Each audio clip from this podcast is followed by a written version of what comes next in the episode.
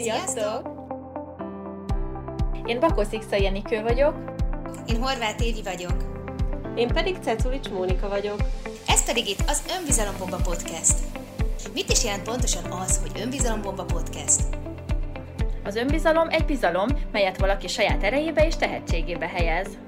Hétről hétre olyan témákat fogunk felhozni, amiken keresztül szeretnénk a szülőket és a gyerekeket megerősíteni a hétköznapokban. Hogyan néz neki ideális esetben, és mi hogyan éljük meg ténylegesen? Valós sztorik, élethelyzetek, mi és a közös küldetésünk, őszintén, önzetlenül, Néha komolyan, néha pedig viccesen. Néha ketten, néha pedig hárman fogunk beszélgetni. Minden héten új témákkal. Szia Enikő, szia Évi! Szia Móni! Szia, Móni. Mai témánk a társas kapcsolatok. És ezzel kapcsolatosan fogunk beszélni arról, hogy milyen hatással van a gyerekek önbizalmára a különböző kapcsolatok, legyen szó akár a szülőkkel, a pedagógusokkal, a barátokkal, és hogy milyen kapcsolat alakulhat ki akár egy mentorral, és ez milyen hatással lett az ő önbizalmára. Ti mit gondoltok erről? Én úgy gondolom, hogy nagyon befolyásoló hatással vannak a társas kapcsolatok az egyénekre, tehát ez nem csak a gyerekekre, hanem ránk felnőttekre is. Tehát, hogyha belegondolunk, és ugye ezt szerintem szoktátok is hallani, hogy az öt embernek az átlaga vagy, akivel tartod a kapcsolatot. És ez tényleg az én életemben is ezt így nagyon látom. Tehát tényleg másolódunk, igazodunk a környezetünkhöz, és szerintem nagyon-nagyon fontos az, hogy milyen barátokat választunk magunknak, milyen mentort választunk magunknak, tehát ki az, akitől eleve ugye tanulunk, vagy ugye mintákat, viselkedési mintákat, szokásokat átveszünk. Úgyhogy én úgy gondolom, hogy a gyerekeknél is ez szerintem nagyon fontos, hogy már korai gyermekkorban megtanulják azt, hogy mik az ők értékeik, miért jó barátok ők, és mi az ideális barát a számukra. Tehát ezt egyébként az önbizalombomba szakkörökön is tanítjuk a gyerekeknek. Nagyon sok diák jön azzal a problémával, hogy nincsenek barátai. Tehát most is például viszek egy önbizalombomba csoportot, és onnan is több gyerkőc ezzel a problémával jött, vagy ez a célkitűzése, hogy ő szeretne minőségi baráti kapcsolatokat kialakítani. És mindegyikkel azzal szoktuk kezdeni, hogy jó, nem könyörgünk ugye a barátságért, hanem megnézzük azt, hogy, hogy mi miért is vagyunk jó barátok, tehát itt feltárjuk az összes pozitív tulajdonságokat, erősségüket, tehetségüket, stb. stb. És akkor utána megfogalmazzuk, hogy számukra ki az ideális barát. És akkor ezeket a minőségi baráti kapcsolatokat igyekszünk megteremteni a gyerekek életében.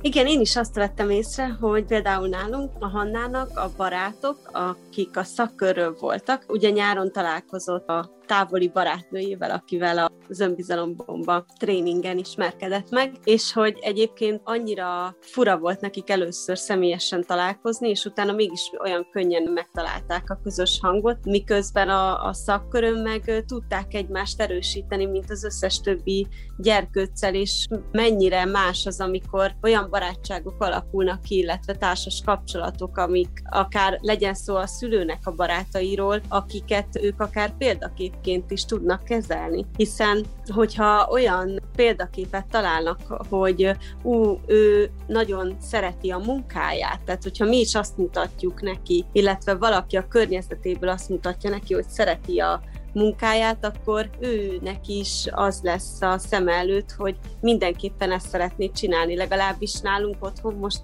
az van, hogy, hogy ő mindenképpen olyan dolgot szeretne majd a felnőtt életébe csinálni, amit szeret csinálni, mert hogy akkor lesz kifejezetten boldog, mert hogy ilyen felnőttek veszik körül, legyen szó a mentorjairól is, akik látszik rajtuk, hogy szeretik a munkájukat, és ez alapján értékeli ő is, és a barátainál is egy átalakulás történt a szakkör után, hiszen új barátai lettek, és egy kicsit eltávolodott a régi barátaitól, akivel teljesen más dolgokról tudott beszélgetni, mint az új barátaival. Évi, mit látsz te ezzel kapcsolatosan a sportolókkal, akár a tanítványait közül? Ők hogy élik meg ezt?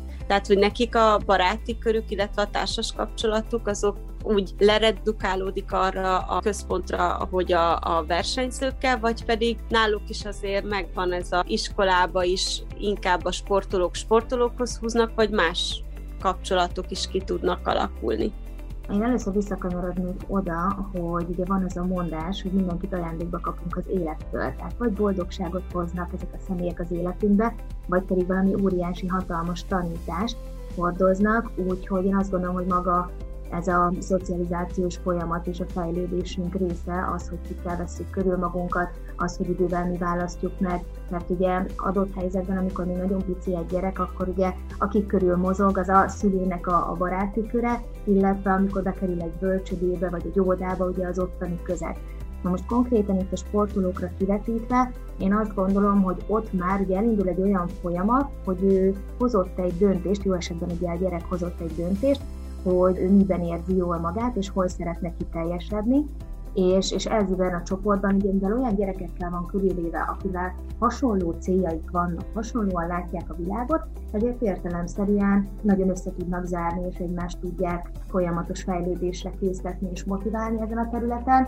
Mivel ugyanaz a céljuk, ezért egyértelmű, hogy könnyebben is megtalálják a hangot, másrészt pedig ugye az iskolán felül, mert hát ugye iskolába jár mindenki, ugye az iskolán felül az idejük nagy részét ők együtt töltik, tehát értelemszerűen a baráti társasága is közülük fog kijönni. Az a különbség a kettő között, hogy az iskolában egy kvázi készen kapott társaság gyűlik össze, hogy általában a körzetesek, mondjuk ha általános iskolát nézünk, tehát hogy itt a lakhely és egyéb körülmények alapján válogatják meg azokat, hogy kik jönnek egy-egy iskolába.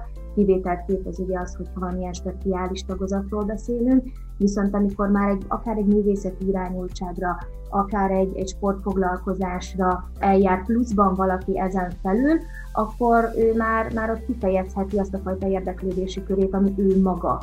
Ezáltal az ott lévő kapcsolatok, mivel erre a közös kapocsra épülnek, ezért én azt gondolom, hogy sokkal szorosabbak tudnak lenni, illetve olyan élethelyzeteket élnek meg együtt, amivel mással nem tud. Ez nem zárja ki azt, hogy az iskolába nem tud jól elvegyülni, nem érzi jól magát, Sőt, nagyon sokszor, hogyha mondjuk egy edzéshelyszín pont egy adott iskolában van, akkor sokszor van az, hogy az osztálytársam egyben ugye a csapattársam is, de, de egyébként általában észrevehető az, hogy sportolók leginkább ugye az edzést lévő társaikkal mozognak együtt. És hogy igazából hallunk viszont negatív példákat is, tehát hogyha most itt például a tinédzserek, hogyha olyan társaságba keverednek, akkor pontosan ez a társas kapcsolat akár az ellenkező irányba is tud elmozdulni. És mit tudunk ilyenkor tenni? hogyan érzékeltessük a gyerkőccel azt, hogy, hogy nem biztos, hogy az a társaság az, ami az ő életét előre viszi, hiszen ebben a korban ugye leginkább az jön ki, hogy, hogy ő neki aztán nem mondja meg senki, hogy mikor mit csináljon, hiszen most már ő, ő szeretné saját maga eldönteni, ami teljesen rendben van, de hogy ebben hogy tudjuk támogatni, és hogyha olyan baráti kapcsolat, vagy olyan társas más kapcsolat alakul ki a gyerkőcnek, ami mi látjuk, hogy nem biztos, hogy a felé indul el, vagy irányul, ami felé éppenséggel az ő életét ő szeretné teremteni, az álmai felé, vagy hogy megvalósítsa azt, amit szeretne, akkor ilyenkor mi az, amit tudunk tenni, vagy mit gondoltak erről, hogy mi az, amit egy szülő tud tenni, hogyha éppen a baráti kapcsolatai nem afelé viszik a gyerkőcöt, ami felé a gyerkőc egyébként szeretne menni, csak most éppen egy új barátra tett szert, aki egy teljesen más irányvonalat mutat. Ez egy nagyon jó kérdés, és egy nagyon kényes kérdés is, pontosan főleg ugye a kis kamaszkortól vagy a kamaszkortól kezdve, ugye ennek a korosztálynak a prioritásában most már a társas kapcsolatok lesznek. Tehát úgymond itt elindult ugye a szülőkről való leválás, és az ő egyéniségének, személyiségének a megmutatása, és hogy na majd én aztán én azt tudom, hogy nekem mi a jó, és a többi. És én úgy gondolom, hogy, hogy a szülőnek ebben a korban azért is van egy picit nehezebb dolga, mert egyrészt ugye a gyerekben is kialakul ez az önállósodási igény, hogy ő szeretné irányítani az életét, ő majd eldönti, hogy neki mi a jó. És ugye a társas kapcsolatai ebben a korban nagyon erősek. Tehát, mint például a neveltetésünket nézzük, vagy mondjuk a kisfiúkat nézzük, ugye onnan is ugye általában hozunk mintázatokat, és például a kisfiúknál nagyon-nagyon erős ez, hogy milyen barátok vannak, milyen mintákat vesznek át, és hogy gyakorlatilag a kisfiúk tanítják egymást, hogy akkor itt most hogyan is kell viselkedni férfiként, de hát ugye nyilván ez ugyanúgy megvan a lányoknál is. Én szerintem egy szülő azt tudja ilyenkor a legjobbat tenni, hogyha olyan élethelyzeteket teremt a gyerek életében, ahol összehasonlítási alapjai vannak mondjuk egy-egy csoportok között. Tehát például most gondolok egy olyanra, hogyha mondjuk fennáll egy olyan eset, hogy azt látja a szülő, hogy az a barát vagy barátok nincsenek a gyereknek jó hatással mondjuk a tanulmányi eredményére, vagy most így évére visszacsatolva mondjuk, hogyha élsportoló az a gyerek, bár mondjuk én ott szerintem ott eléggé azért megvan már az a, az a közeg, ami, ami úgy segíti. Na mindegy, szóval így visszatérve, tehát hogyha egy szülő azt látja, hogy, hogy mondjuk egy adott társaság nincsen jó hatással a gyerkőcre, akkor itt megint az, hogy ez az őszinte odafigyeléssel mi a gyereknek az érdeklődési köre, mi az, amiben tehetséges. Ez legyen sport, vagy művészetek, vagy matematika, bármi, amit lehet, és akkor szerintem az nagyon jó, hogyha biztosít a gyereknek egy olyan közeget, ahol hasonló érdeklődésű és hasonló célú gyerkőcökkel tud találkozni. A másik meg ugye most ebben is kimondtam, szerintem nagyon fontos, hogy a szülők is segítsék a gyerekeket, hogy a rövid és a hosszú távú céljaikat tudják meghatározni. Tehát az, hogy ő akkor ő kisiskolás sporttól kezdve, nekik mik azok a céljai, amiket mondjuk el szeretne élni tanulmányi eredményben, versenyben, amit mondjuk meg akar tanulni, bármilyen kihívásban mondjuk segíti segítse a pozitív én képének a kialakítását, vagy amit például mondtam most is az előbb a, az önbizalombomba szakkörökön, tényleg feltárjuk a gyerkőcnek azt, hogy tényleg mik az erősségei, mik a pozitív tulajdonságai, és akkor ezek alapján már lesz egy olyan, olyan biztos kiindulási pontja, ami segít abban, hogy elinduljon egy olyan irányba, ami igazából őt szolgálja, én ezt így gondolom.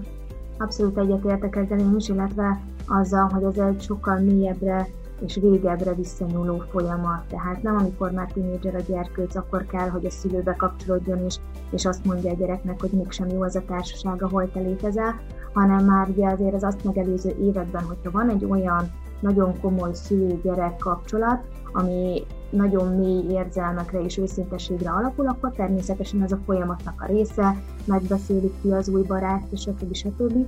Úgyhogy egyrészt így folyamatosan ott lehet, illetve én azt gondolom, hogy az egyik legnehezebb feladat a szülőnek az, hogy egyrészt elfogadja, hogy igen, el fog jönni ez az időszak, amikor amikor igenis a gyerkőc elindul ezen az úton, hogy leválik róla, és már nem ő lesz az első, akinek mindent is elmond, viszont erre fel lehet készülni. És hogyha már ezt megelőzően egy olyan közösségbe, vagy találunk egy olyan mentort számára, akiben egyrészt a gyerek is megbízik, másrészt olyan elveket képvisel az a mentor, amiket mi is, és aztán amikor krízis helyzet van, ha nem is hozzánk szülőhöz, de viszont ahhoz a mentorhoz tud fordulni a gyerek, hiszen nagyon jó az, hogy a korosztályával megbeszéli, de hát körülbelül annyi a tapasztalata a többi barátjának is, mint neki, szóval nagy segítséget nem biztos, hogy tudnak nyújtani magát, maximum azt a támogatást, hogy ugye meghallgatják, de úgy érdemlegesen inkább ugye az a fajta idősebb mentor tud jelen lenni ezekben a szituációkban, akik már nagyobb tapasztalattal rendelkeznek.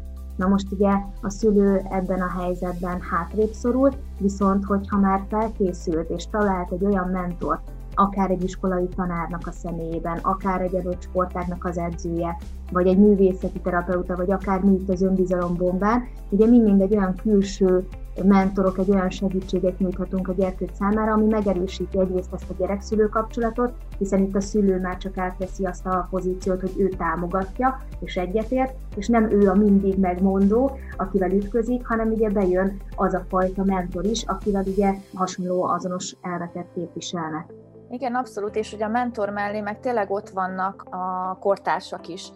És szerintem az nagyon fontos, hogy ezek a külön órák, foglalkozások, csoportok kielégítsék a gyereknek azt az egészséges igényét, tehát ez a valahova tartozás élménye, az, hogy ő ott szeretve van, elfogadva van, és támogatva van. És szerintem, hogyha ezek a területek ki vannak elégítve egy gyerkősznél, akkor nyilvánvalóan sokkal szívesebben fog egy olyan csapathoz tartozni, ahol tényleg érzi, hogy, hogy ez az ő életére is egy jótékony hatással van, és uh, sikereket ér el a tanulmányaiban, a megfogalmazott céljait meg el tudja érni. Köszönöm lányok, hogy igazából megerősítettétek azt, ami, ami igazából bennem is van, mert hogy korábban mi is azt tapasztaltuk, hogy pontosan azok a mentorok, vagy akár nálunk szerencsére van egy, egy elég komoly barátnő is, aki hasonló értékek alapján működik, mint a Hanna, és hogy megteremtik azt a hidat, hogyha már nem csak egy ember mondja, hanem mondjuk mondja egy másik ember is, akkor már sokkal könnyebben tudja elfogadni azt, hogy, hogy lehet, hogy ez, akkor ezen el kéne gondolkoznom, hiszen egy, egy szülőtől, mert ő csak anya, és úgyis csak azt azért mondja, mert igen, tudom, hogy azt akarja, hogy nekem legyen a legjobb, de hogy mellette meg akkor is ott van benne az az aggódás, az a féltés, ami ugyanúgy benne van egy mentorban, egy barátnőben, csak egy másik oldalról.